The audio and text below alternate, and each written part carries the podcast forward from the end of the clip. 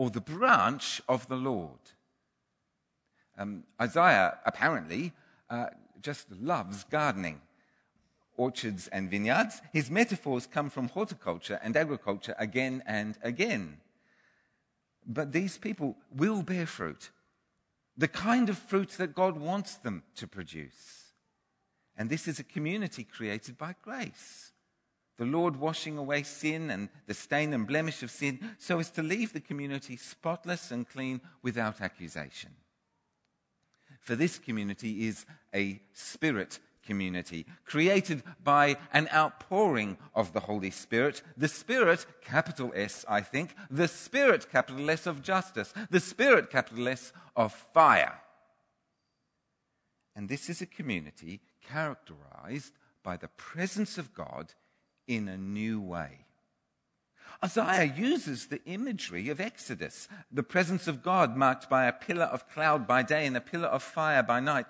But however that might be interpreted, this is a community that has, in a new way, the presence, provision, and protection of the Lord God Almighty. When will these things happen? Well, Isaiah tells us in that day, in that day, in the last days, in the day that the Lord Almighty has in store, the day of the Lord.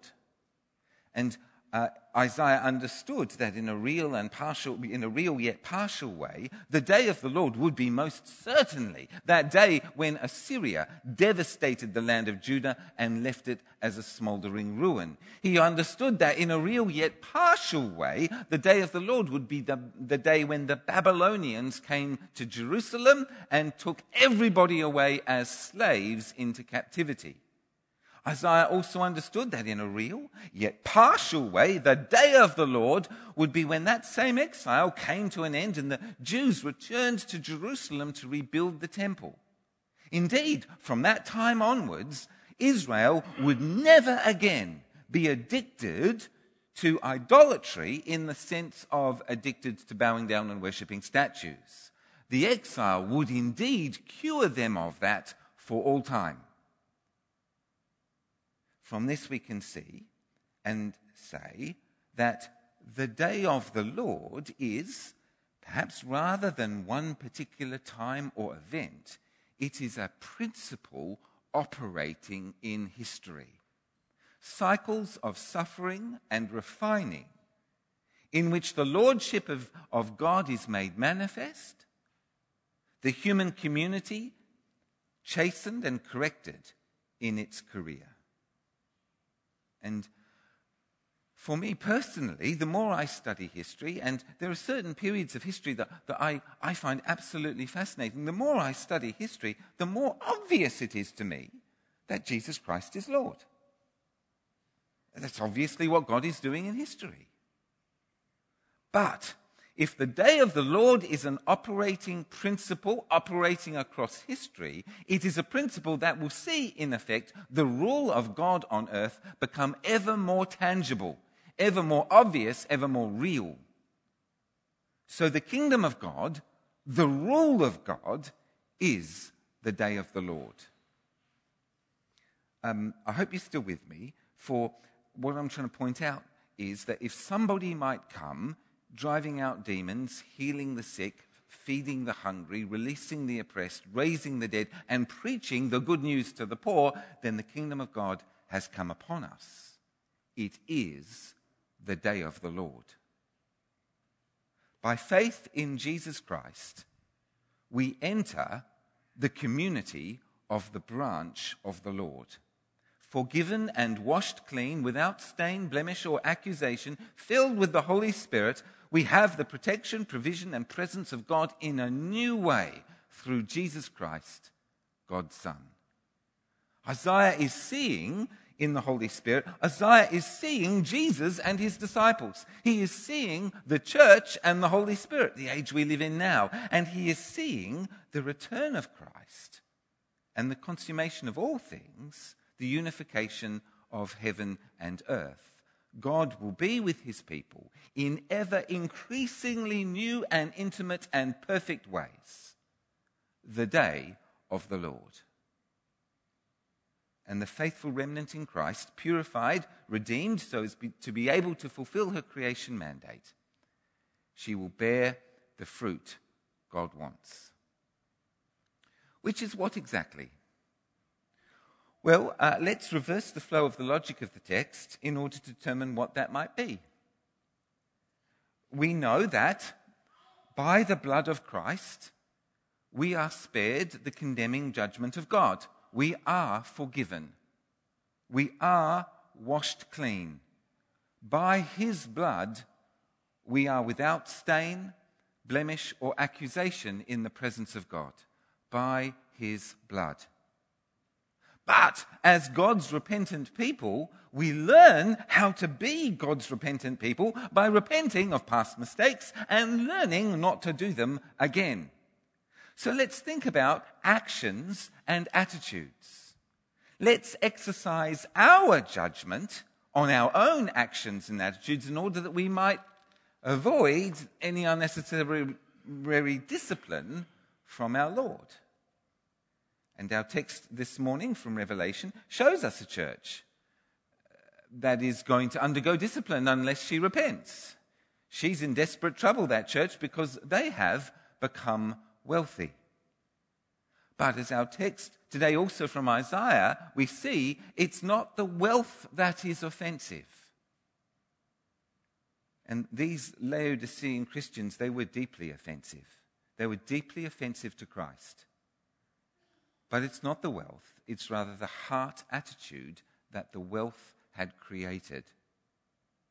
You say, I am rich, I have acquired wealth, and I do not need a thing. A spirit of independence, a spirit of self satisfied, self congratulating arrogance. Wealth, in terms of the spirituality that it tends to produce, wealth creates nauseating Christians. Self satisfied Christians are repulsive to God and to the world, actually, for that matter. I know your deeds, that you are neither cold nor hot. I wish you were either one or the other. So, because you are lukewarm, neither hot nor cold, I am about to spew you or vomit you out of my mouth. Lukewarm Christianity, committed to be sure, but not passionate, is nauseating. It's repulsive.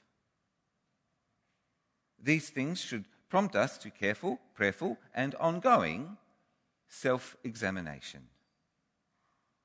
Uh, for me, I find myself regularly having to ask God's forgiveness, my Father's forgiveness for haughtiness and arrogance for these things are detestable to him, like the smell of an open sewer to us. If you don't think of me as an arrogant or haughty person, well, maybe I'm not compared to some.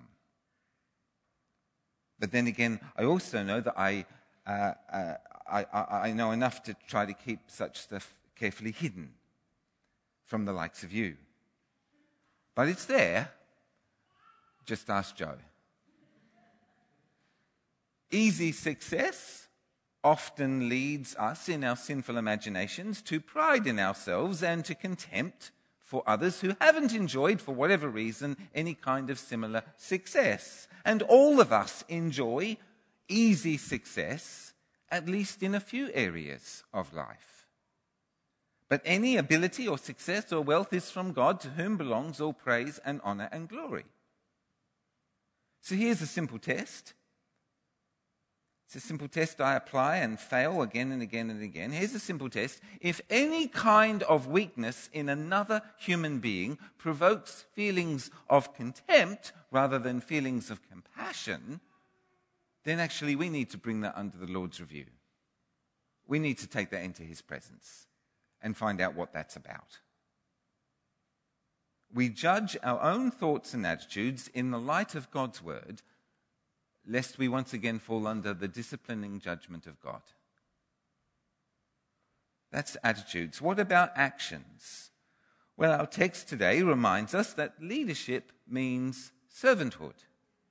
Leadership means looking after the poor. That's what leadership is. Now, when I say looking after the poor, maybe the first thought that might go through our heads is, oh, okay, I'll make a donation to World Vision. And by all means do so. That's a lovely thing to do, but it doesn't quite get us to where I want to go. To generalize biblical themes, leadership means having power, and poverty means not having power, or not as much power.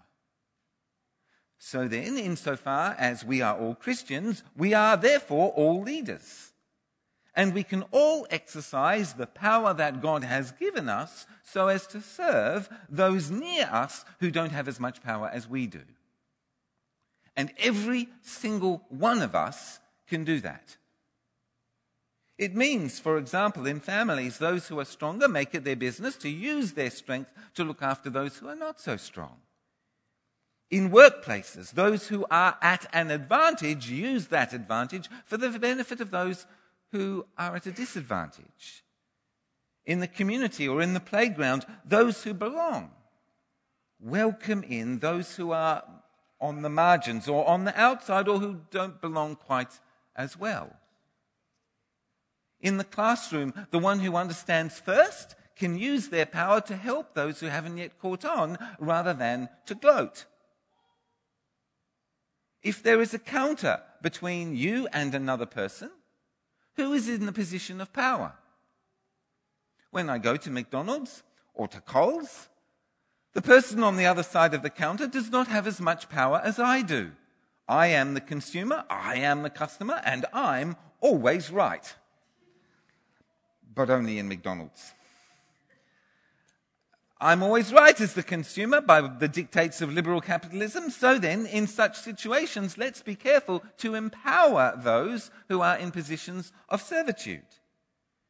If somebody has to tell me their name as part of their job, I always make a point of respond immediately by telling them my name. Just to even things up. In my own experience, people who think they are powerless generally behave really badly because they think they have to behave badly in order to get their needs met. But none of us are ever powerless because the Holy Spirit is with us all of the time. And the Lord God Almighty is our refuge and defender, and no one is stronger than He. None of us ever have any excuse to behave badly. Power has been given to the powerful in order that they might protect the less powerful. That's leadership. And if they fail to use their power for that purpose, they'll find themselves powerless and leaderless. This is the ironic judgment of God. Now, we know from the New Testament that the New Testament church included significant numbers of rich Christians some of whom were clearly very wealthy.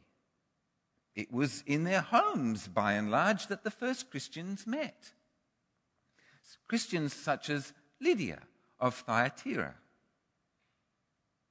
And we also know that many of these Christians enjoyed adorning themselves by way of elaborate hairstyles, gold jewelry, and fine clothes. These things, in and of themselves, are neither here nor there. I'm not preaching against Mimco. And I thank them for this lovely picture. I'm not preaching against Mimco. We're free to wear bangles. We're free not to wear bangles. But Christians such as those, Christians such as these, we have to learn through Peter and Paul the lessons of Isaiah. That the right way to bear fruit for Jesus is to be kind and generous and willing to share with others, to see need and to not turn away from it. And the beauty that cannot be taken away, the beauty that cannot be taken away either by age or by the Assyrians, is the beauty of gentleness, kindness, and a peaceable spirit. Jesus says, just keep walking with me. Just keep trusting me and my forgiveness. Just keep copying me with the strength that I provide. And our Father will make sure you bear fruit. Much fruit. Fruit